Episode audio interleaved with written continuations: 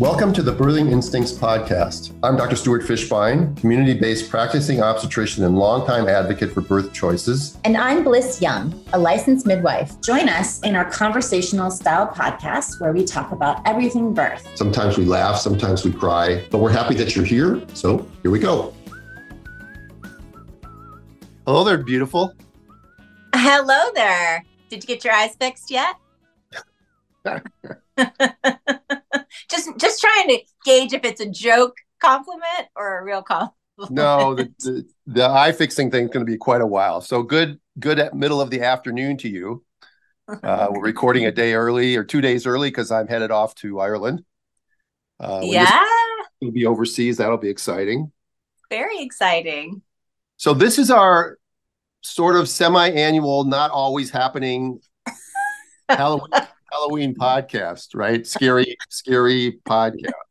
Yeah, and I was gonna put on something fallish today, you know, to like get into the mood, but um, it is like a ninety degrees here, so I couldn't put on a sweater today. Sorry, peeps. yeah, well, I have the uh, most beautiful urban marathon poster behind me with autumn leaves on it from Minneapolis, so that that'll do for fall. Perfect. Uh, you know what I'm remembering, Stu?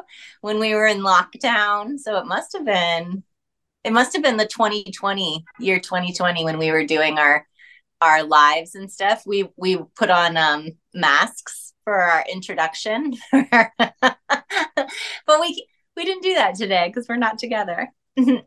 no, no, and and and it, it's not typical because we don't have somebody coming to tell us a, a baby jail story or anything like that. Although there is one story. We're gonna what we're gonna do is we're gonna go through a bunch of listener letters that fit the uh, the topic, so to speak. In other words, scary, but also classically dumb Doctor Dogma, and so that that should be scary. But before we do that, I just wanted to catch up a little bit. Um, yeah. We're uh, two days out from the annular solar eclipse, and I got to see it in its entirety because it went right through Utah. Cool. So I bought some glasses and I went up, drove about uh, 70 miles north and got right in the center of the path and saw the whole annular thing. It was very cool. I wanted to do that, but I didn't have the glasses and I was like, oh, it's fine. And I just kept looking and I was like, that's not fine. oh, you cannot look at the sun. Do not look I know. You know me, I'm such a rebel. I was like, maybe just look at it for a second. Um, but no, I couldn't. I couldn't see it, so I'm a little jealous. So I just wanted to uh, wanted to review just a couple things that have happened in the past week or so. One is if people probably by now know that Instagram, in all their wisdom, with their uh, we, you know we are at the mercy of AI bots now, and they took down a post of Nancy midwife Nancy from Emergence Midwifery giving a beautiful tour of a twin placenta and listed it out as graphic violence. Yeah. I got spanked for that, and so did Nancy. So I just want people to know that if they want to see it, um, it's now up on Rumble, which is a non-tyrannical site, and they can go there. But you know, we're appealing it with Instagram. But the interesting thing, you go online and it says you can file an appeal. You have this many days to do it, and then there's no tab to click on to do it. so you haven't been able to figure that out yet. I'm essentially a human being with reason arguing with a bot that has no reason.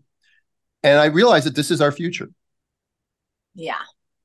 This is worse than the DMV, where you're put on hold forever, but you eventually will get a human being. This is like there's nobody to reach out to. You know, if you're injured by uh, one of the, the latest vaccines now and you and you want to call and complain about it and stuff like that, it, it's almost impossible to file a complaint. I know. Isn't that frustrating? I find the same thing. I'm like, ugh, they just don't want to pay people to help you anymore. Really? Yeah, that's a nice way of putting it. well, you know me, I'm the I, nice I one. would just say that they don't want to help you. right, well, period. because it costs money. Yes. yeah. yes. so, um, Second thing is the FDA uh, is fighting a Freedom of Information uh, Act request from Children's Health Defense and from Informed Consent Action Network, which is Del Bigtree's organization, about the uh, the recommendation that just was came out about boosters. And good news is only 2% of people are apparently getting this new booster. But everybody should just think for a second. I know it's rhetorical question, but why would your government not want you to know about the research behind and and the process by which the FDA approved this booster? They're fighting a free, Freedom of Information Act. They're government employees. They're supposed to, you know, I mean, I've heard this a thousand times. They're supposed to work for us, but they don't. And they don't want you to know the process by which the FDA approves something that was tested essentially on 10 mice and never in humans. And they want to give it to pregnant women and babies down to six months of age. And the head of the CDC, the new head, can't remember her name, Mandy something or other. Um, she replaced Rachel Walensky. Just just flat out lied in a public service announcement about it being better than than not getting it and protecting your heart. Uh, they skewed their information. Uh, every time they do this, confidence has to diminish. And I don't know how anybody in right mind now can accept anything that government health agencies tell you or whether or even organizations like your local hospital or the American College of this or the American Academy of that or whatever. I just don't understand how they can they anyone should trust anything they say anymore. Well, you know, I know you and I stay away from politics on the podcast, um, but Kennedy just announced running as an independent, and he's probably the only one who is running who has a history of this being part of his platform before it was even a platform. I'm talking about vaccines and um, corporate overtaking um, the interests in politics. So just wanted to mention that for those of yeah, you. that's not that's not politics. Um, that's true. Yes. and I, I just listened to uh, Robert Kennedy on a on the Sharyl Attkisson podcast, and people should go listen to. He, it's just a I think it's a forty minute interview and she gets and they take a deep dive into this part of the process the whole thing about vaccines cool great, great. Uh, let's link that okay all right, mm-hmm. i'll and then um again i just want to reiterate what the american college of, of obstetrics and gynecology said in one of their um ACOG committee opinion number 753 about the flu, which we talked about last last podcast. Okay. I, I can't get over this sentence. Pregnancy itself is a high risk condition. Yeah. I mean, that's the mentality, obviously. Yeah. That's the mentality. Writing that, that, and it's not taken out of context. They mean it that yeah. way. So when and ever ACOG says anything, you have to understand they're coming from the I don't know, the place of that pregnancy is a high risk condition in and of itself. That would be like saying eating is a high risk condition or life is a high risk condition. And you could it always is. you could always make the argument, yeah, it is. It is. It's very dangerous to be alive because you know what? You're going to end up dead. Every one of us is going to end up dead. Not um, me. so I have a couple things I want to share with you. Okay. So I went to a documentary last night, Rachel's Farm. Um, she's an Australian actress, Rachel something, can't remember her last name, but she gets very passionate. She owned a farm with her um, husband, and she gets very passionate about climate change after the big fires there in Australia. And so she starts a regenerative farm. Now, why am I telling you this on a birthing podcast? because it was very interesting to me as I'm listening to these people talk about bringing the earth back to a to homeostasis and looking at the natural rhythms of how nature works. And when we bypass that like overtilling and using pesticides and all of those things similar to management of pregnancy and medications and our health and all of that that things get thrown off. And it's um it's very interesting as you start you know like i've talked about this before about the oneness of us with nature and how we're all so similar. Like when you start to look at it like you look at the placenta and it and it looks like a tree right? You i've seen these images like you look at our lungs and it looks like other things in nature or our veins or our skin. Like we're not that far off from what we've done to the planet quote unquote mother earth right? And we're also treating our mothers the same way.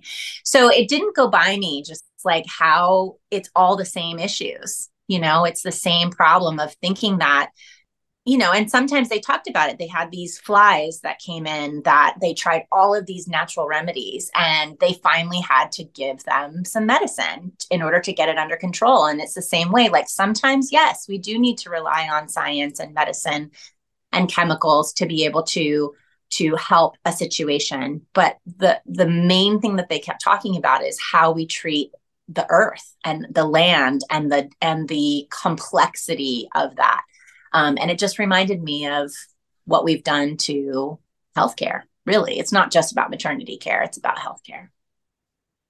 Absolutely, another good documentary on the same sort of issue is the biggest little farm. I, I love that. Yeah, yeah, um, so good. Same sort of thing, trying to deal with nature, and nature sometimes made it possible. They had to they had to actually sometimes intervene.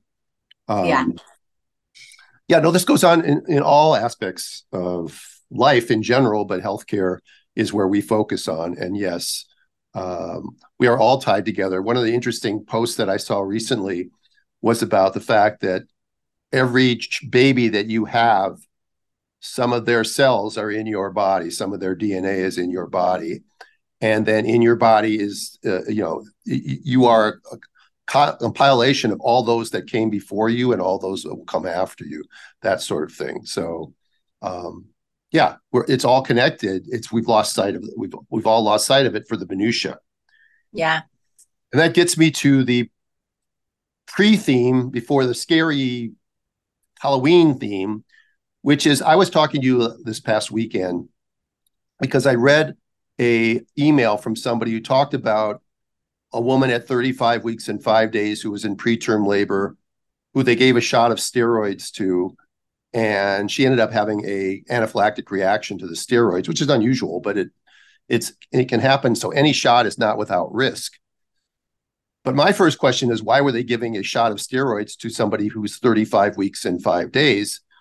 Um, when it's recommended, you know, up to about 34 weeks. And then of course ACOG goes on to say, but it may be given between 34 weeks and one day and 36 weeks and six days if you think that person's going to deliver within seven days or not. So, um, but that's not something we ever. I, I don't know that that's evidence based whatsoever because I've never seen a baby come out at 35 weeks and five days that had severe respiratory distress syndrome. Almost- I'm pretty sure. I'm pretty sure in my recollection of when there have been these types of situations, I haven't ever heard them not give the steroid before 37 weeks. Yeah. So again, it's I think to me, even though there might be data that says that, to me, it's almost like it's like a preordained fact. They they they everything that has this creep, and it starts out they're going to give it for these extreme preemies, and then it goes to 32 weeks, and then 34 weeks, and then 37 weeks, and of course the woman has a reaction. And so I asked the midwife, why did the doctors give it to her? Mm-hmm. And they said we wanted to err on the side of caution. Mm-hmm. So you know, and I, I had this discussion with you, and I said that's a that's a phrase we've heard a thousand times. Mm-hmm. But what does it really mean? To err on the side of caution. Well, let's see. To err, the definition is to make an error in judgment, a misjudgment, to commit an act that is wrong. And caution means careful forethought to avoid danger or harm, close attention to vigilance to minimize risk, prudence or restraint in action or decision. So what the phrase really means isn't a good thing like it initially sounds like. You know, you say that it sounds like you're being reassuring. I'm just going to err on the side of caution. It means I'm going to do something I know is wrong to try to avoid doing something I know is also wrong or maybe wrong. or could be harmful. Mm-hmm. right. So in other words, it's it's the lesser of two evils and yet it's portrayed when doctors say this whether they overtly say it, think it or not, that this is this is a justification. It's okay for whatever thing they want to do. But they present their choice as well, not an error, but more like science. Right. So the evidence doesn't necessarily support it, but we think that the risk of this is too great to not take the risk of that. You know, and so either they they probably don't the scary part is they probably don't think about it at all. Blyss. It's just they automatically just give these things because that's what they've been always doing. And that's what ACOG recommends or somebody recommends it, and they just blindly follow along. But I want you to think again when, when you hear the term err on the side of caution from your doctor, ask your doctor why it's okay to make an error or make a mistake on the side of caution, because that's what it means. that's what I that's what I do on a on a on a morning when I'm not doing anything else. I love it. Um, before we move on, I really wanted to give our followers a little tease to some cool thing that we're going to start doing. Um, we are going to do a webinar. When is it, Stu? When are we doing it? It's November 9th and uh-huh. I think 5 p.m. Pacific time. Is that right? That's right. And it is for bringing the home birth hesitant on board.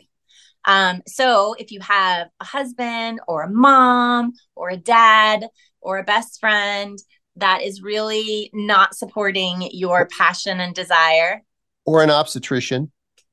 sure, yeah, bring your obstetricians on. Bring your obstetrician to listen. That's fine. sure. Um, you can bring them onto this Zoom, and Stu and I will be um, giving a little bit of information in the beginning, um, probably like 15 to 20 minutes of just uh, you know information about home birth, and then we'll be answering your individual questions. So it'll be 25 bucks, super cheap, and um, we would love to support more people in getting support and having their questions answered and feeling confident in having their community-based birth. Okay. Yay! And, and you know, and, and before we move on again to the letters, we always have something. I forgot to add on my err of side of caution issue. I wanted to give some examples, by the way. Okay. So one of them is a really good one. No food while you're in labor.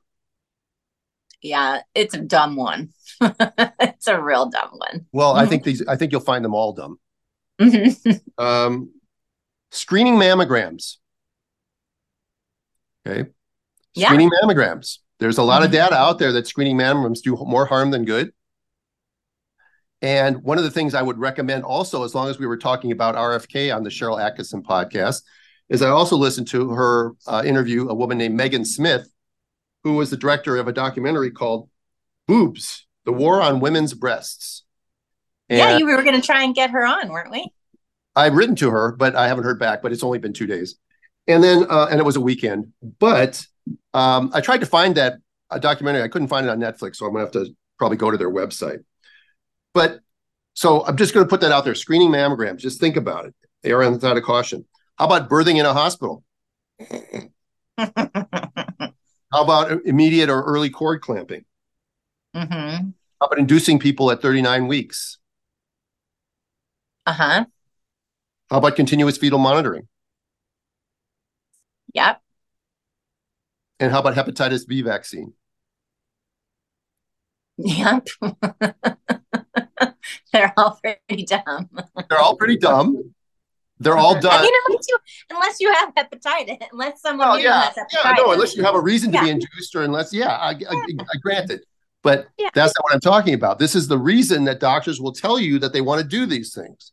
Right. Is they'll use the term, I want to err on the side of caution. Again, it means I want to make a mistake on the side of caution. All right. I beat that to death. Okay. Okay. Do you want me so, to ask your my questions now or later? Um, do you want to do them interspersed? No, let's do them now. Yeah. Okay, great. Because so there's a few. Once we, start, once we start scaring our our listeners.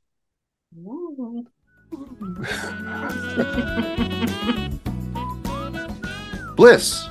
What is Element? LMNT. It's a amazing sponsor. First of all, we love them so much, but it's a tasty electrolyte drink with all of the good stuff and none of the BS, like Us. That's right. I taught you well.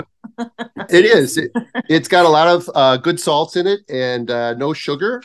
I even uh, took a little notes here, and they have um, a thousand milligrams of sodium, 200 milligrams of potassium, and 60 milligrams of magnesium, which helps maintain fluid balance, regulates your blood pressure, and supports muscle function, mood, and bone health. Which is great for pregnant mamas, breastfeeding moms, and absolutely for birth workers. So make sure that you have some in your in your birth bag if you need it or if your clients do in labor. For sure, electrolyte deficiency or imbalances can cause like headache, cramps, fatigue, and weakness, especially in the birthing world. You know, a long time when we before what I used to do it, but you still do. you have a lot of sleep after being up all night and snacking on like not such good food sometimes. And I carry it with me whenever I travel and I add it to my water, like in the hotel room and stuff. And I've spent a lot of time recently in hotel rooms. It's a great sponsor and they've, they've been doing really well. And I'm really proud to be um, supporting them. They have multiple flavors. Your favorite, uh, favorite is raspberry, right? Raspberry's mine and yours is mango chili. But I, I do have I do have some sad news. Aww. So long, old friend, to lemon habanero. Oh man, they discontinued it? So they could concentrate on citrus salt, raspberry salt, orange salt, raw unflavored, mango chili, chocolate salt, and watermelon salt. Maybe they're going to come out with some new stuff too. But I trust Elements. I trust that uh, they've done a deep dive into the research. They put their whole soul into it. We would like you to go to Drink Element, that's drinklmnt.com, backslash birthing instincts, all one word. And when you do that, you'll get a free sample pack with your every order. Go do it. Go do it. So, um, Stu recently said, Hey, I want you to ask me questions, kind of like um, my co host did in the beginning. What was his name? Brian. Brian. Brian. Um, so I I thought today, okay, I've got some questions to ask you. You're a lot prettier than Brian was, though. Well, thank you. okay, so aspirin, baby aspirin, as a preventative for preeclampsia. We've talked about this before, and we've talked about there's not any real evidence to say that it's something that should be done as a standard, correct? Well, there's evidence that in people who've had a previous history of preeclampsia, there might be a, a, or or pregnancy induced hypertension there might be a reason to do it. But there's not a reason to do it in so many other things that it's often given for, like being over 35. No, I'm talking about standard to give it to every woman as a as a preventative for preeclampsia is what I'm saying. No, there's no okay. data to support that at all. Okay. That that is only if you've had it. Okay. Would that would that change for someone who's a type 1 diabetic? So therefore, are they is the person who has type 1 diabetes more at risk for preeclampsia than someone who doesn't have type 1 diabetes? Because I don't see how they're connected. Yeah, I don't. Well, there, it's, there may be vascular issues. I, I, I don't. I, I think if you read the the risk factors um, for for preeclampsia, I think diabetes might be a risk factor, but so is about twenty seven other things. Mm-hmm. So um, no, but I don't know that there's an indication to to do aspirin empirically on that situation. Okay, but error on the side of caution. side of caution, because again, medical model doesn't believe there's any risk to giving aspirin. And what would you say the risks to giving baby aspirin would be? I don't know. But remember our motto about every time you intervene with Mother Nature, you've got to prove that the intervention has benefit and is safe before you just say, we're going to do this. Right. Exactly. Okay, great. Um, so for a woman who has had three consecutive miscarriages and is now 13 weeks pregnant, when would be a good time to stop progesterone and um what was the other one she was taking?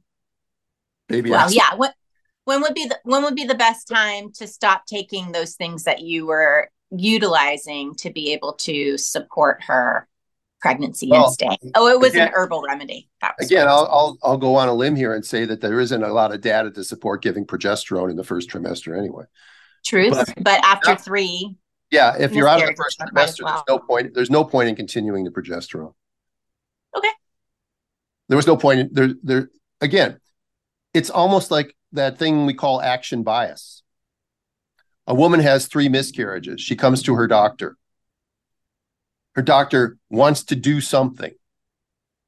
So, like the soccer goalie, instead of standing still and doing nothing, he dives right or dives left. Right. And gives progesterone because there used to be articles that said that, and maybe they're still in that mindset, or they just feel like they want to do something. The the patient wants them to do something. Mm-hmm. You know, that gets back to that example I've given before where they did a, a survey of of people who had colds and they had them come in and see a physician and one physician spent 20 minutes with them explaining why a cold does not it's just something that will go away by itself and doesn't require any tr- any antibiotics or anything like that as a matter of fact it's the wrong thing because it's a virus and another doctor who saw you for two or three minutes and wrote a prescription for an antibiotic and then they surveyed the people afterwards and they asked them who's the better doctor and it was the one that saw them for two minutes and gave them a prescription. Because people go to the doctor because they want something. Yeah. Get out of that mindset as well. They want an answer. Okay, and then what what would you tell a woman um, who is pregnant who is having nosebleeds? Uh, well, first Just I want to I want to check her platelet count. Her platelet count was normal. Yeah. Then uh, use a humidifier in the bedroom at night. Mm-hmm. Mm-hmm. And uh, I don't know what else can you tell them and carry, it's it's it can be normal. yeah, no, it's normal. I mean, I carry Kleenexes with you wherever you go. yeah. Okay. I just wanted to know. I mean, I just wanted to know what your recommendations were. You yeah. can also put put oil. Sometimes it's coming from a dry, not nasal passages, so you can put oil. Usually um, that's underneath. the cause. Um, mm-hmm. but again, you want to make sure your blood pressure is okay. You want to make sure there's nothing going on in your nose. You don't have a polyp in there or something but those things are rare. The most common reason is that it's just something that does happen in pregnancy sometimes, and we just want to make sure we rule out the major stuff and then and then treat it, you know, therapeutically. I'm just whatever whatever needs to be done. Perfect. Those are my questions for Dr. Stu today. Those weren't scary. No, just just little tidbits. Okay. So we're uh, gonna take a break. We're gonna take a break and uh say hi to one of our sponsors and we'll be right break? back. We got to take another break. Yep. We're going to listen to one of our new commercials. Yeah. Oh, by this time, they're not that new anymore, anyway. okay, we'll be right back. So, Stu, I have a question for you. I'm shocked. What is it? what is one thing in a woman's pregnancy that she can control? Because so much is out of our control. Uh, her nutrition. That's right. And we are so excited to be partnered with such an amazing company as needed because they have focused on pregnancy, postpartum as being some of the most nutritionally demanding time in a woman's life. And it can be influenced by her nutrition status. So they support women during this time with all kinds of amazing products. Their line just has so many options. So make sure and check them all out. But Stu's going to tell us a little bit about um, their immune support because it's turning fall and we need that a little bit more right now during this time. Yeah, Needed has an immune support, uh, which is a popular choice right now with all the back to school germs and heading into the winter when we all tend to get sick more frequently. And the people ask sometimes, well, if I'm pregnant, can I take this product? And of course, yes, it was formulated uh, for pregnant mamas in mind. So it's uh, recommended and safe in pregnancy. Support is intended to complement, not replace other products that they offer as well. So it's just one of those things that you add to your, you know, your prenatal vitamins, your probiotic, your maybe your stress support, your sleep and relaxation support. But Blyss, I wanted to talk about something else today. Don't forget the men. That's right. We love the men. Right. So they have a sperm support, uh, men's pre and probiotic, and they say men play a critical role in conception and healthy pregnancies. I, I, I imagine that's true. they do. yeah. And the preconception health can significantly impact both fertility outcomes and also the health of their future children. Needed's Men Fertility Plan is a must for couples trying to conceive to support the multiple components of fertility, including sperm health, gut health, optimal nutrient levels, and testosterone levels, which, by the way, are falling worldwide. So you can do this and it works. Why not? I trust Needed's products with my patients because they use scientifically studied ingredients and perform rigorous third party testing. And unlike other products on the market, Needed designs their products from the ground up using the latest research and insights from men's fertility practitioners. So, you know, we are a woman's podcast mostly, but I don't want those dads to feel excluded. So head over to thisisneeded.com and use code birthing instincts for 20% off your one time order. That's right. Thanks, Needed. And we're back. All right. So the Halloween edition will now continue. So these are I'm when I when I say scary, I don't mean scary, but they're they're scary in the sense that Birthing Instincts podcast listeners understand what I mean by that. They're scary in that see, people actually say these things. That's what's scary.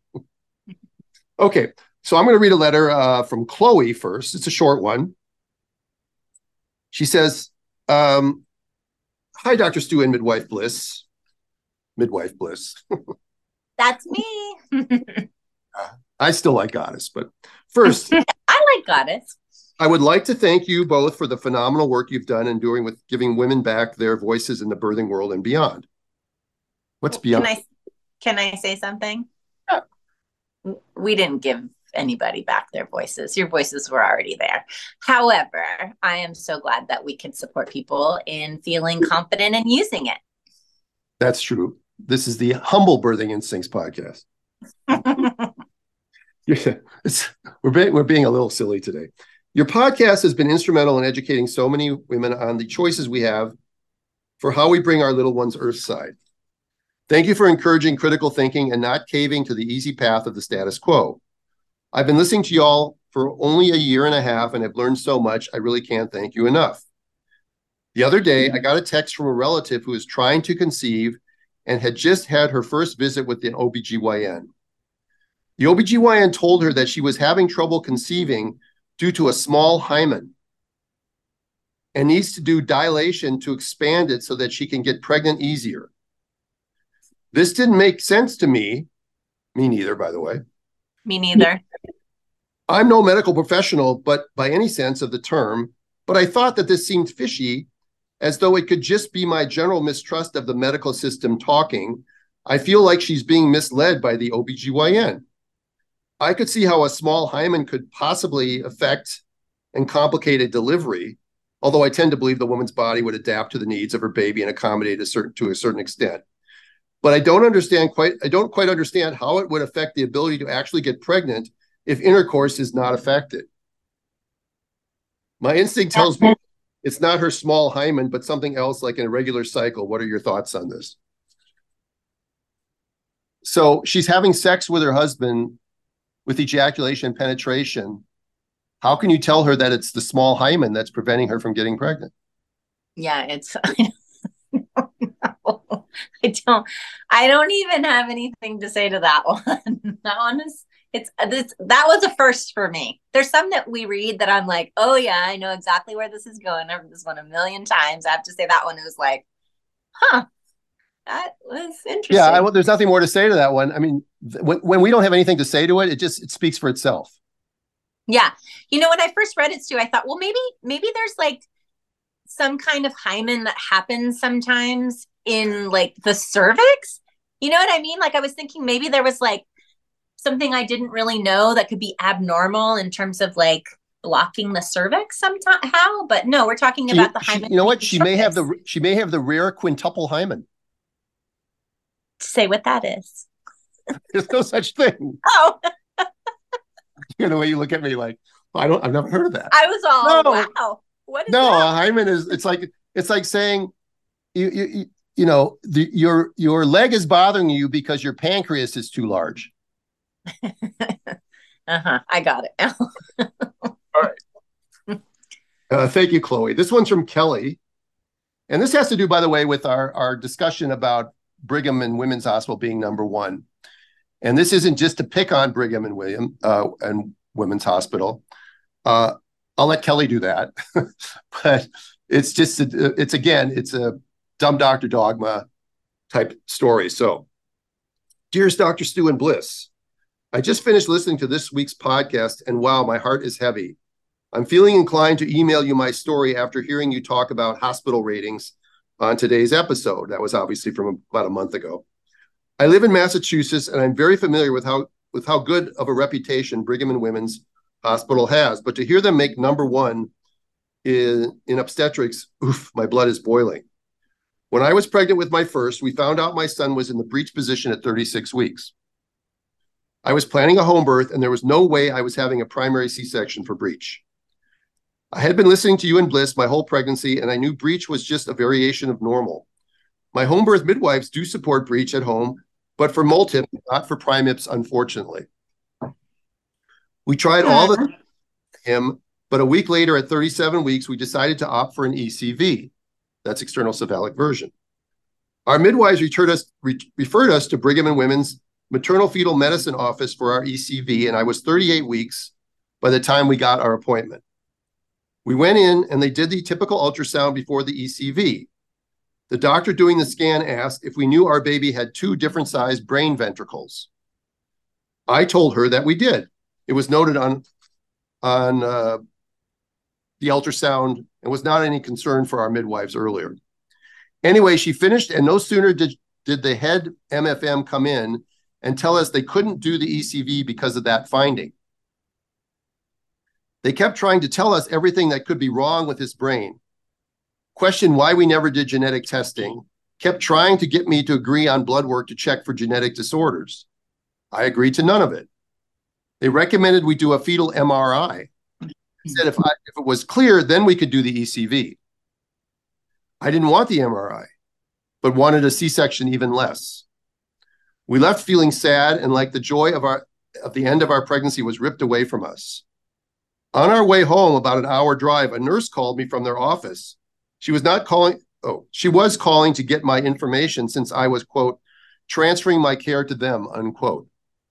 I said, I am absolutely not transferring my care, but explained that the MFM office was simply a consult. She fought me tooth and nail for my information.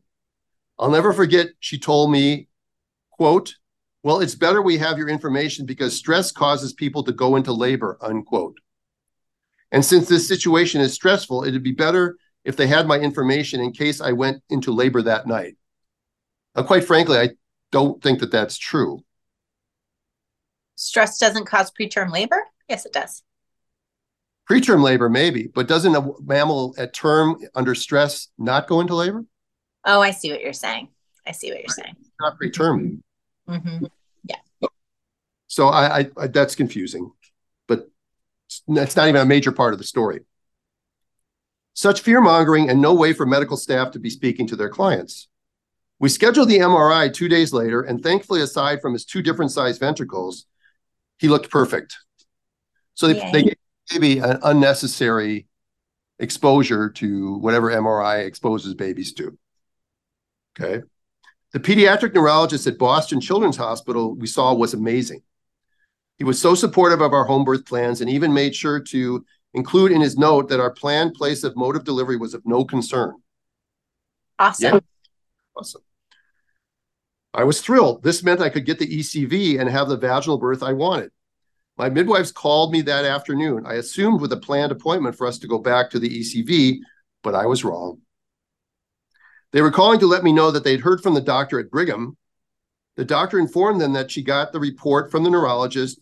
She told them that they would do the ECV only if I agreed to give birth at Brigham. Mm. Bait and switch.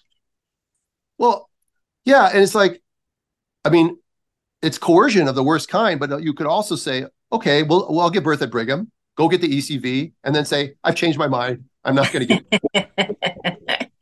I mean, how stupid. Yeah. So in in all caps and and in broad letters, she says, "What fuckery." Thought you'd like that. medical background, I know how out of line and how coercive this was. It was if this was their stance and their language were simple procedure, imagine how they coerce and speak to women in labor. I denied immediately. I was so discouraged. I kept thinking there's no way this is happening. No way I'm having a C section for a breech baby. Thankfully, we ended up finding a hospital in Rhode Island that would do the ECV as an outpatient procedure in their ER. And we were booked that next day. The ECV went perfectly, and our son was born at 43 weeks and four days in the comfort of our own home. Wow. Well, that to say, if this is the kind of care the number one hospital in the country uh, in obstetrics is giving, send me the other way. And then she has some nice kudos for us.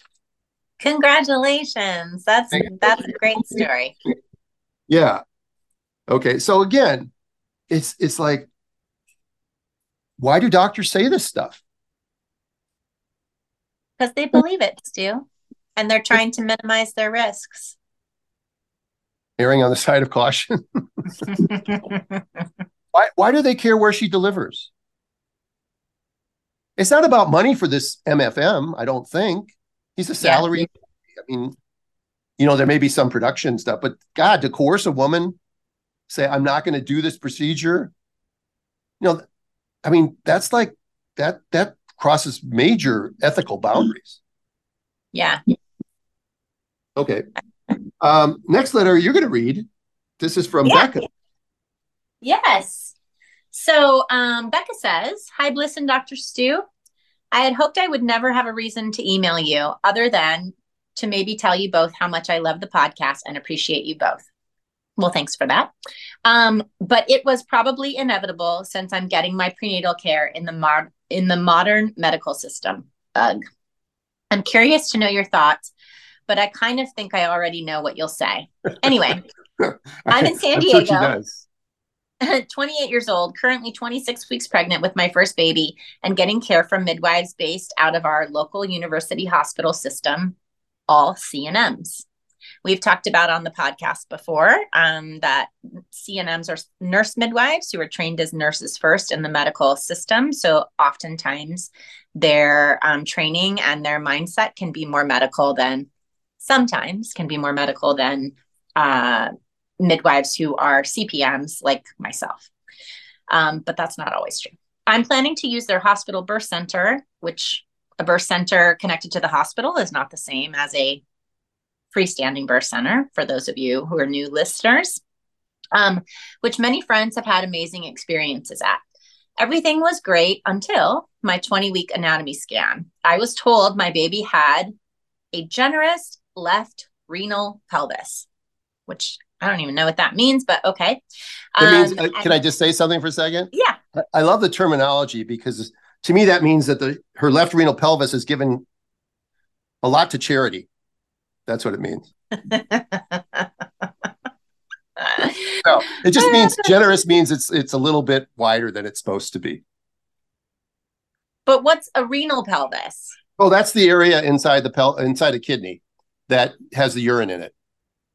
Oh, okay. It's not little, actually part of the pelvis. It's it's part of the no, kidney. it's it, it's called yeah. It's it's a part of the kidney. It's that center part of the kidney where the, you know where where the uh, urine collects.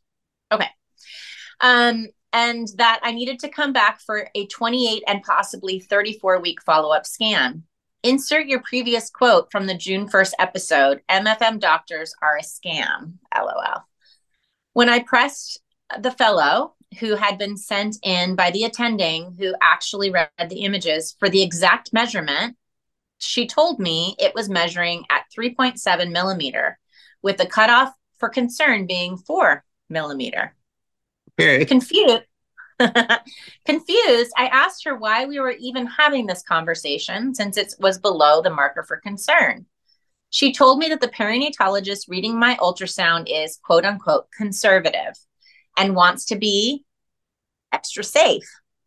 To err on the side of caution. Exactly.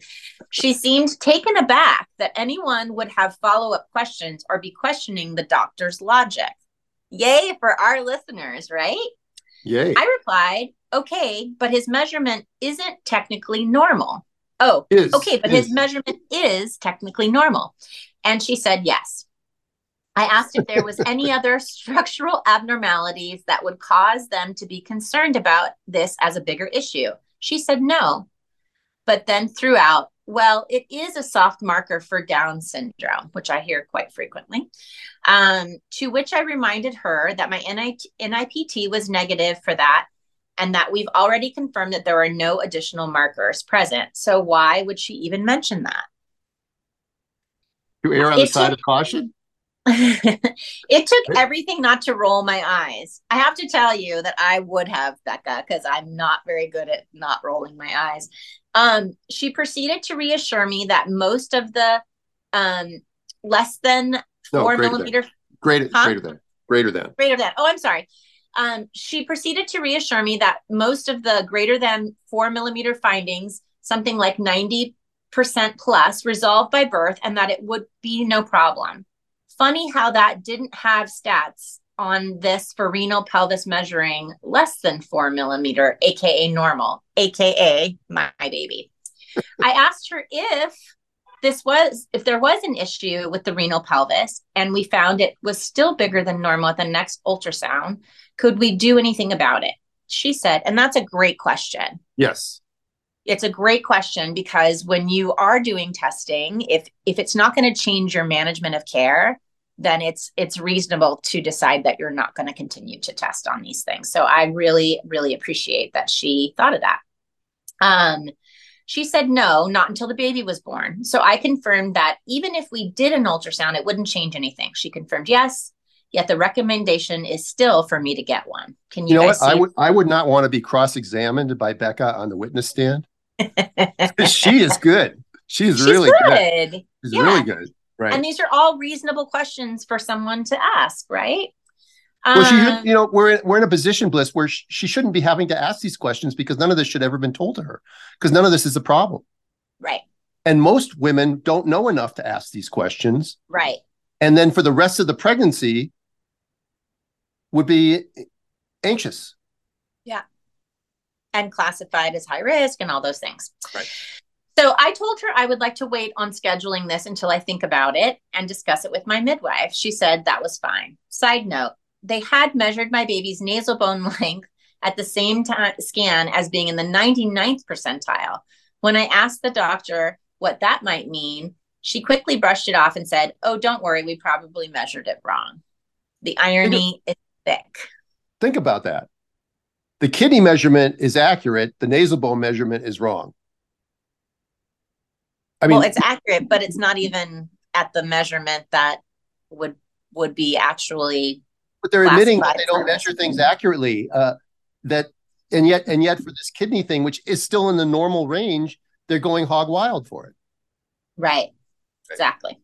I returned home and I realized the MD never put the exact measurement in my ultrasound report. This seemed intentional, as every other measurement was perfectly listed except for this vaguely generous left renal pelvis.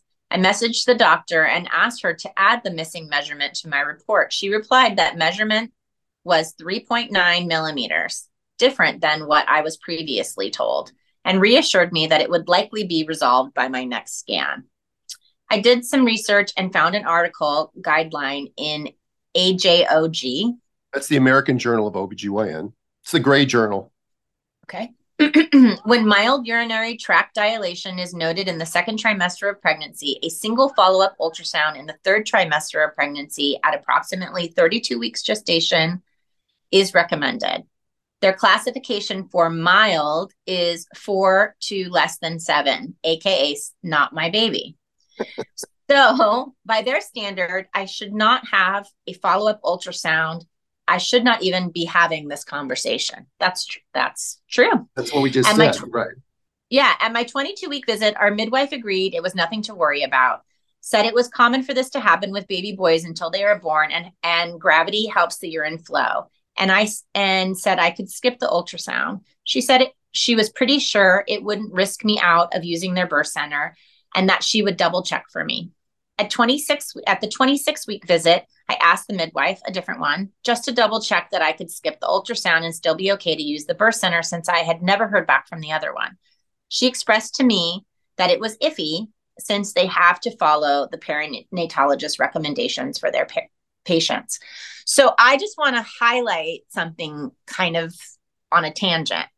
This is one of the issues of having a group practice there are some benefits to having a group practice especially for the midwives but this is this highlights one of the issues is that you could have someone who says that they're going to follow up with something and doesn't. That's one part of it. Single midwives can do that. But then you have another midwife that you follow up with who might feel differently about it than the other one who had been reassuring to you. And then as they move forward in care they're going to have to compromise in some ways so that everybody feels comfortable in being on the team. So I just want to say that. And I would like to um, add to that that yeah. the line where it says they, and then she puts in quotes, have to, unquote, follow the perinatologist recommendations. All right. This, this is also a huge red flag for where the where midwifery is heading, which is that you guys are independent practitioners, you are well trained, you're doing this but you're not allowed to essentially fart without getting permission first from a perinatologist who has no comprehension of your model of care. Yeah. Right. Scary. Yeah. Um, the midwife just got back to me today and she forwarded me the MD's reply. Do you want to read all of that? Oh, you can skip that part. The MD's reply is essentially what we just talked about. Okay. Um generous left renal pelvis. as you can see, it was basically her copying and pasting the ultrasound report, and the midwife added, It sounds like you need to do the ultrasound. So she's not able to um, think outside of that recommendation. Right. right, because the midwife was not thinking or even understanding as well as Becca understood the nonsense about the whole thing. All the midwife was doing was reading the recommendation that says return at 28 weeks to reevaluate left anatomy. That's all it yeah. says. Yeah. And so if they're at the mercy of these perinatologists because they're in a group that's affiliated with this group, which is affiliated with this group and that hospital and that uh, health organization, they cannot think independently.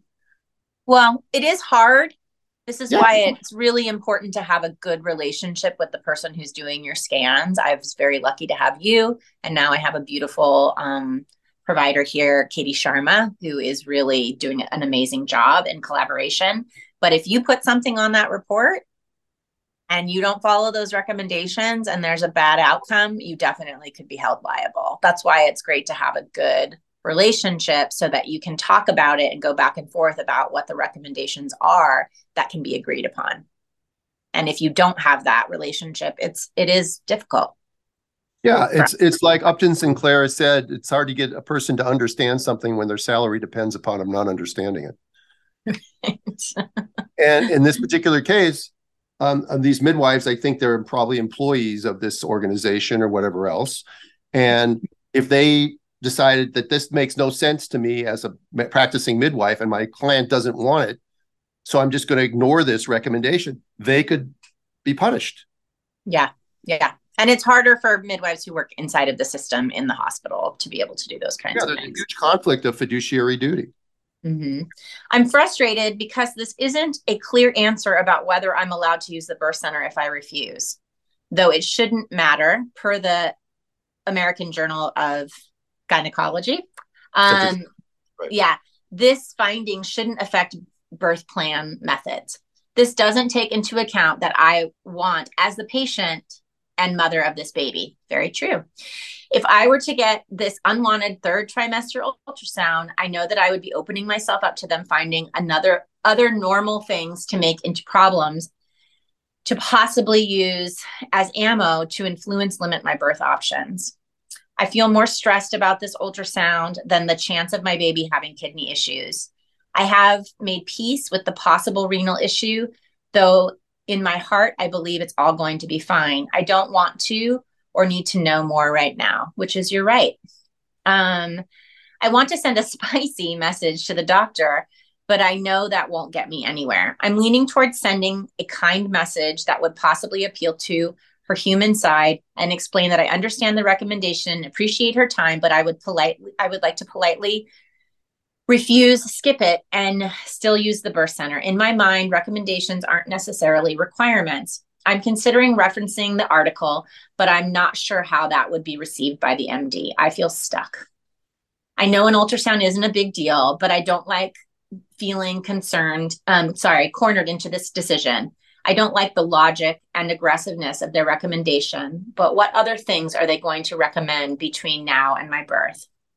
I don't want to use the birth center.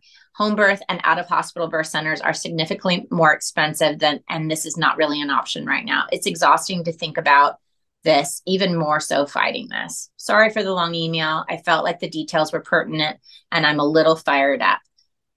I know you get lots of stories and I had to share mine. You two are the best. Um, Becca, it was a great letter and we appreciate all the details.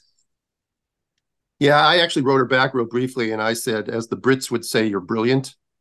Your assessment is spot on. There's no logic here. The recommendation is purely cover your ass and monetary. This is a normal mm-hmm. finding, and you should have no and have show it should have no bearing on your place of birth. Your midwives are mm-hmm. cowed and handcuffed. The system is impersonal and impersonal and automated. I'm sorry for the stress put upon you. Clearly, you have a sense of what you are facing. Might you consider other birthing options? That's what I said there. Yeah, we wish you could. We wish every woman could uh, feel like they had that as an option to them.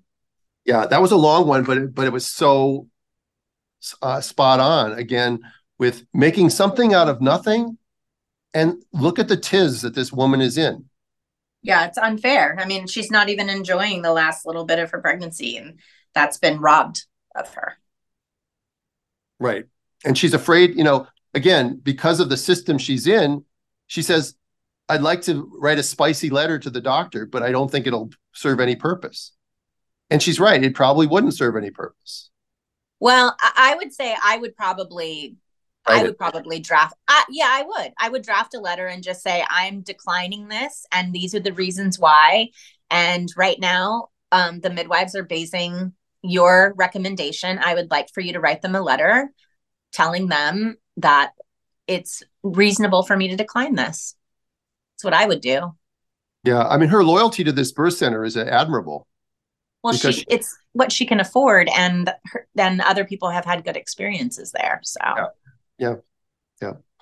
Okay, um, this le- this letter is from Abriana, and she's a doula in Massachusetts. It's very short, and it's this one. This one is rather frightening, actually, appropriate for Halloween.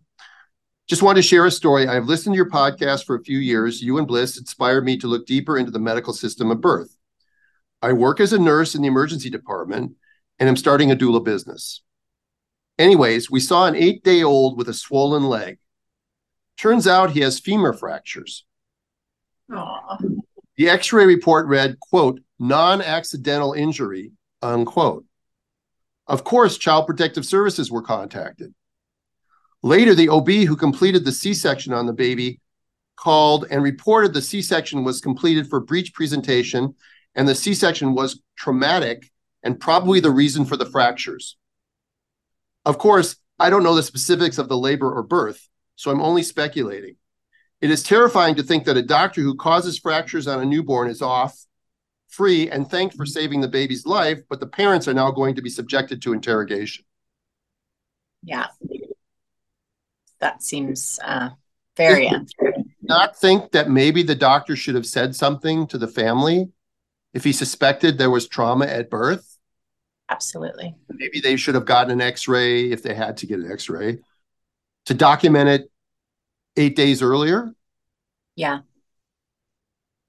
Because not only did he admit that it was traumatic and he probably broke the bone, but in theory, most of the time that's okay, but but because it'll heal by itself. But sometimes it can cause a vascular or nerve injury.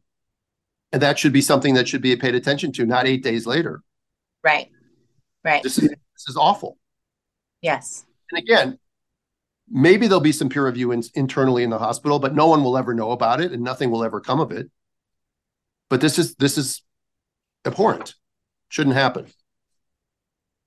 Okay, this one is reminiscent of a little bit of a uh, baby jail story. It's very short also.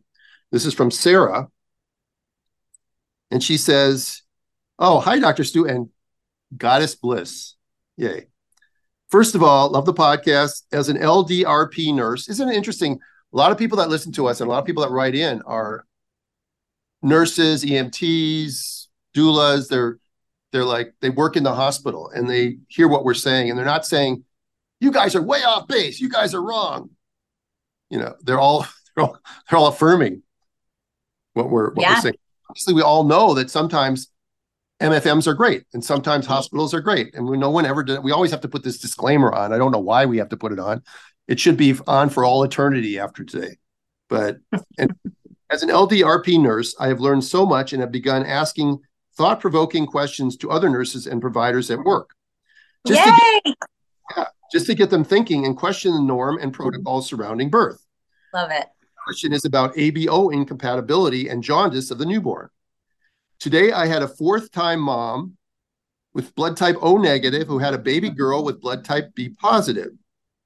Transcutaneous bilirubin was checked at 12 hours of life and was greater than seven. So they drew a total bili, a total serum bilirubin, uh, which was 7.6. Per the hospital protocol, the baby was put under bili lights and uh, because oh because it was greater than six. Their protocol says if it's greater than six at 12 hours they should be put under bili lights. Okay so i went to the american academy of pediatrics because this is what dr stu does. Yeah. i looked at 12 hours and i looked at low. it's based on gestational age. It doesn't say how many weeks she was but i just for the life of me think it was probably a term baby. Now again this whole thing would change if it was a preemie but there's nothing in there. If it was a preemie, I suspect it would have said something like that. At 12 hours of age, a baby that's 30, say 38, 39 weeks, the lower limit of normal or the cutoff would be close to nine. I was going to say six seemed really low. Why do you think it's set at six? To err on the side of caution. but I mean, how many babies actually fall into that category if it's that low? Right. And when they're when they're if they babies fall into that category, what does the hospital get to do? Charge for that. Yeah. But I mean, there's nothing nothing inherently wrong with bili lights, but um, you know, you're probably going to be separated from mom and a whole bunch of other things that are going to happen that are associated with that that are not necessary and not positive. Separated from mom, no skin to skin, uh, laying by yourself in a little box Yeah. with sunglasses on, Yeah. and uh, and and the family's being charged for that, or the Yeah. insurance company. somebody's being charged for that. Okay, well let's get let's go on. It gets worse. Oh boy. The 24 hour total bili was drawn and came back at 9.3. Per the 24 hour protocol, bili lights were recommended because the bili was greater than eight. So at 24 hours, their cutoff is eight. Well, that's lower than the 12 hour cutoff. But a 24 hour cutoff for, say, a 38 or 39 week baby is about 11 and a half. Hmm Okay. According to the American Academy of Pediatrics, that paragon of virtue. Okay. The 36 hour bilirubin, now 36 hours, we're out a day and a half now, was 8.8. So it was falling Yeah. from 9.3 to 8.8. 36 hours, the worrisome amount is close to 13. And hers was 8.8. Even though the bili started trending down, the pediatric nurse practitioner refused to discharge mom and baby, insisting baby must stay under the bili lights. She went to a website, by the way, which people can go to called bilitool.org. I went there. You can actually just put in the baby's gestational age and the hours post birth, and it gives you a, and then the bilirubin level, and then it tells you yes or no should the baby be under lights. It's very easy to use. The bili level and other risk factors to determine if, if based on this tool, the bili lights were warranted at all. Based on this tool, they were not. That's correct. They were not. I, I double checked. Would you recommend bili lights for this baby, or what is your threshold for treatment? What are your thoughts on mom and baby being discharged home and sitting outside in the sunlight, skin to skin? Sorry, with so much wisdom. Yeah. So much wisdom. That's right. Insight you have on this subject. You know, so not only was this all again like the other story with the kidney completely unnecessary but the policies of the of the institution are setting these numbers purposely low not to err on the side of caution i mean that's what they'll say and again it's true because what they're doing is we're making a mistake on the side of caution but they're doing it and, and it's and it's detrimental to the baby it's not yes. even neutral. it's not neutral it's detrimental yeah. yeah. So that's her name is Sarah, right?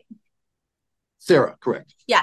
So Sarah, um, normally if if a mom had a home birth, we would not be checking that baby's blood type or um I mean unless we felt like we needed to, like for an RH babe. I mean mom. Um and we would be looking for signs of jaundice. So jaundice within the first 24 hours um, is more concerning, obviously, than than when um, that yellowish color comes up later. And we're looking at the whole baby. So you don't just look at that, you look at how is the baby nursing? How is the baby eliminating? Um, because if we're seeing an increase in that color, the bilirubin, right? Then we want to know that the baby is able to eliminate it. So if the baby is breastfeeding well, if the baby's not lethargic, if the baby's eliminating well, then yes, sunshine can and nursing can be a great remedy. If we're having any of those other problems and we can tell that it's rising, then we would definitely start to test for the numbers and make some decisions about how to care for that baby. But the numbers alone are not going to come into play when we're dealing with um, babies outside of the hospital because we're looking at a lot of other things that we can see, touch, feel, and utilize. Yeah. And there's also um, just on the more medical side of things, if your baby does need bili lights, then in our world, we were lucky because we had portable bili lights. Yeah. And we would bring them to your house, and your baby could sit on your chest with the bili pad. It's a pad that that lights up on the baby's back while the baby's laying on your chest. Seems very reasonable to do, but that's not the way hospitals do it. And part of it is protocol. Part of it is the long habit of not do, thinking something wrong, and part of it is that I think the revenue generation is greater as long as that baby's in the NICU. There's a huge fee that hospital can charge an insurance company, and the insurance company never questions a NICU admission. Nope. You're shaking but your they'll head. question a home birth and not pay for it. so Blyss, we have a not new sponsor, BirthFit. They've been with us for a while now, so we can't call them new anymore. But they do have some exciting new news as BirthFit has its newest member, as our friend Lindsay ha- had her baby. So congratulations, Lindsay and family. Yay! Yeah, BirthFit is focused on supporting women throughout the motherhood transition with general strength and conditioning programs for preconception, pregnancy, and the postpartum. Tell us a little bit about their programs. You know what? They cover you for all aspects of feminine care and birth and postpartum. It's really amazing. So the BirthFit Basics is a prenatal program is 30 days, no equipment necessary for any trimester of pregnancy. So you could try that out before you jump in further. And then they have a prenatal training program which is full strength conditioning that requires minimal equipment like dumbbells, bands and a box. I had a client the other day who was laying in bed like a good client um taken my suggestion. She's like you know just laying in bed nursing all day i'm feeling a little sore. You know any stretches? And i said you should really try this lying in program that they have. It's great for postpartum. It's 30 days one video a day less than 10 minutes that focuses on reconnecting and honoring your body in the immediate postpartum through breathing exercises visualization and belly massages. I mean come on that sounds amazing. It is amazing. and then yeah, and then they have um, kind of an intermediate BirthFit Basics, which requires no um, equipment. So that focuses on foundational breath work and movements to reestablish a solid foundation of core and pelvic floor stability before you go back to any other fitness classes. But they also have a more extensive postpartum program, which is 12 weeks focused on building a base level of general fitness through simple lifts, tempo work, and of course, breath work. Yeah, the Pretty BirthFit community is where you want to be if you're trying to conceive or know you want to be in the next one to three years. This is a monthly membership program by Women for Women that focuses on general strength and conditioning with respect around one's menstrual cycle. So go to birthfit.com and use the code instincts1, that's the number one, to get a discount on the basics prenatal program, or go to birthfit.com, use the code instincts2 to get a discount on the basics postpartum program. We love BirthFit. It's OB and midwife approved. Absolutely. And go check out Lindsay. I mean, she looks great and she did her own fitness program throughout her whole pregnancy and had an amazing birth. So check it out. Let's do let's do because of time's sake, let's do one more. So we've got Bethany. You're going to read Bethany's letter, and this we just got today, which is kind of fun. Um, Okay. What's that? I said, okay. Okay. So I, So I, I hope I haven't scared we haven't scared anybody too much. I don't think so. But um hi Dr. Stu and beautiful Blyss. Thank you so much. That's pretty sweet. Um I'm writing to you to tell you about my first birth a- and experience with bogus due dates.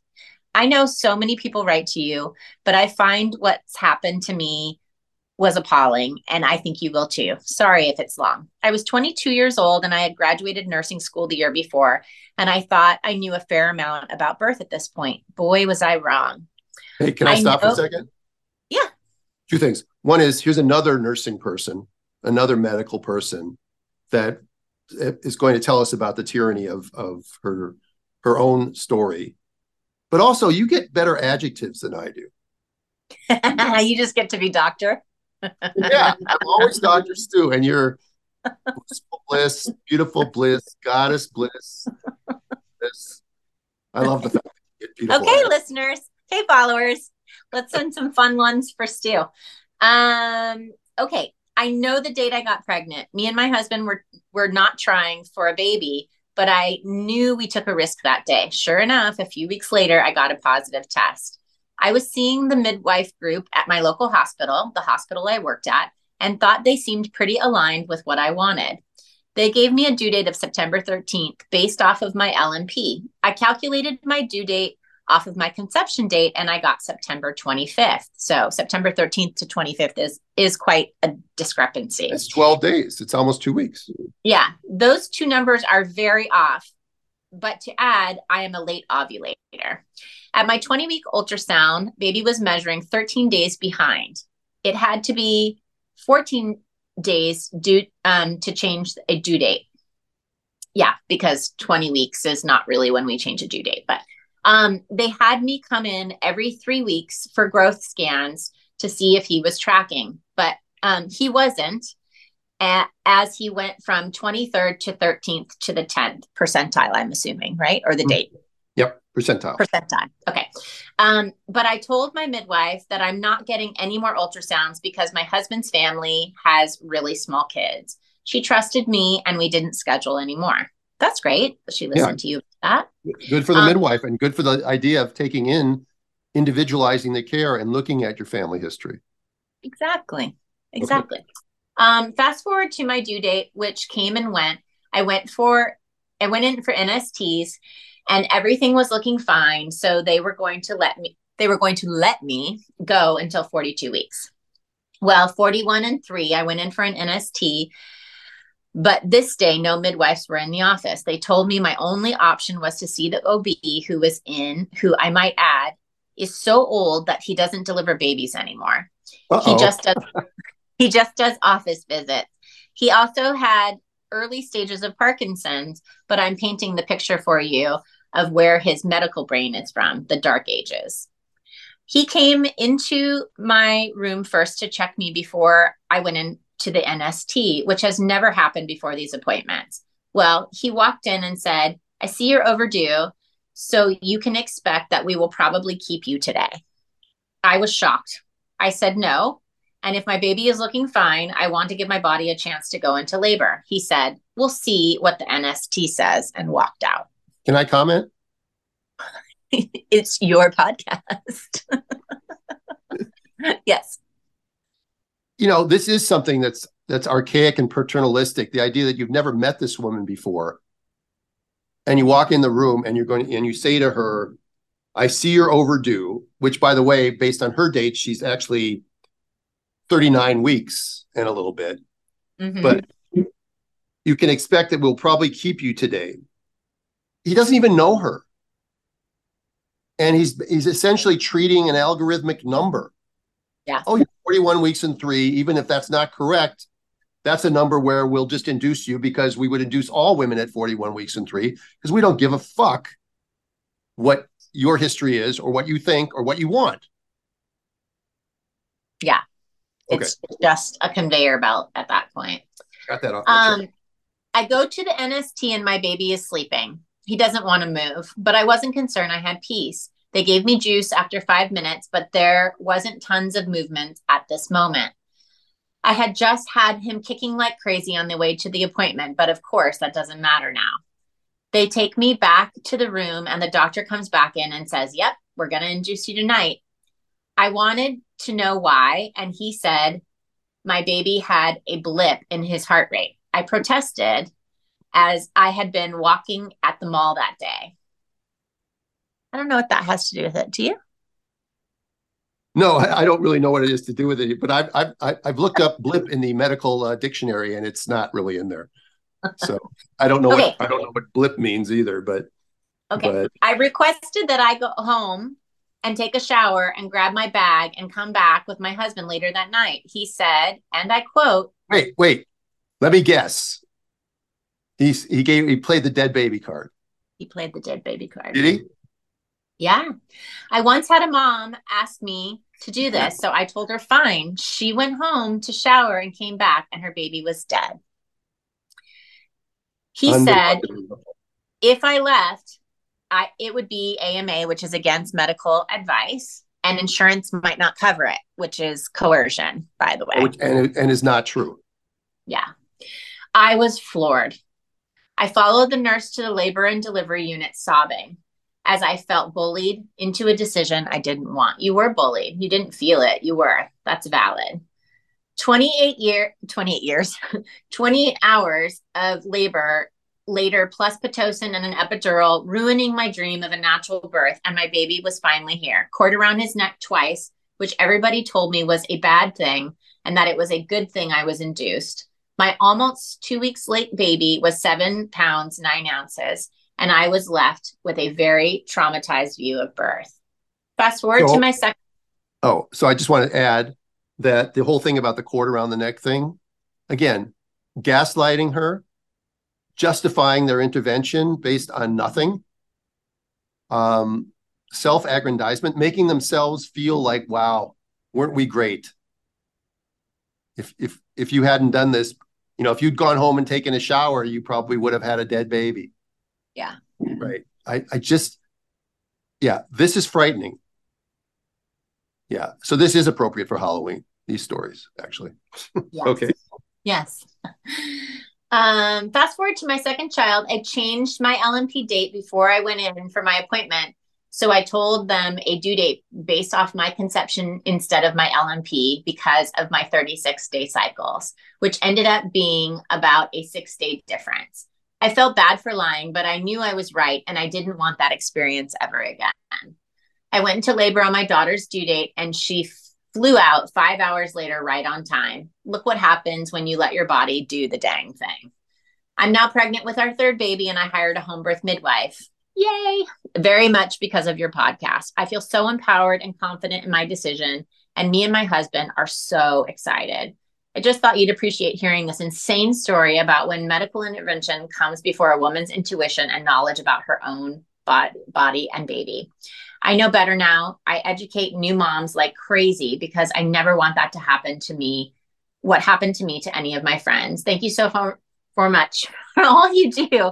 It's so important. I think it's time for me to stop reading because I can't get the words out anymore. Yeah, you had the you had the two longest uh longest letters.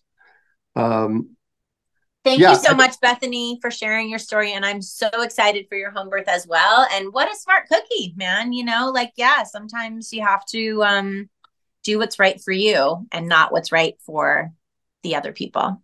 Yeah, we've got to hope that these stories and even our our um, webinar, which is coming up on November 9th at 5 p.m. Pacific, it'll be Pacific Standard Time by them, I think. Yeah. Clock, clocks will be back. Um, we need first time moms, we need them to consider home birth in the first pregnancy. Yeah. Not waiting till the second or third pregnancy. Yeah. Less birth, you know, um, emotional. Correct. Yeah, and C sections, less C sections too. Um, great. Thank you for doing the research and grabbing all these letters so that we could um, do our spooky episode. Ooh. Um, and I want to let everybody know that the way that you can register for this webinar is to go on to our um, website, which is birthinginstinctspodcast.com. Um, you can register for our webinar um, there will be more. So if you can't make it to this one, um, there will be more in the future. But also, everybody, all of our listeners, please go and put your name on our mailing list so that you can get updated about some of the upcoming changes and expansion in community that we're planning to offer you as the year continues. And have a very, very safe Halloween. And when you hear the term err on the side of caution, you will never listen, you'll never hear that term the same way again. You'll understand that whoever's saying it, that you really should call them on it and see what they really mean. So that's it. That's it for us today. Thanks for uh, supporting our sponsors. And we hope that you'll uh, tune in again next week. Thank you so much, Wise Stu. okay, everybody. Bye bye. Bye bye. Thanks for listening to the Birthing Instincts podcast. We know that we all lead busy lives, so we are extremely grateful that you give us an hour of your time each week. If you enjoyed this episode, please share and don't forget to subscribe to our podcast for the latest updates and reviews. To help others join us, you can find Dr. Stu at Birthing Instincts and Blyss at Birthing Bliss Midwifery on Instagram.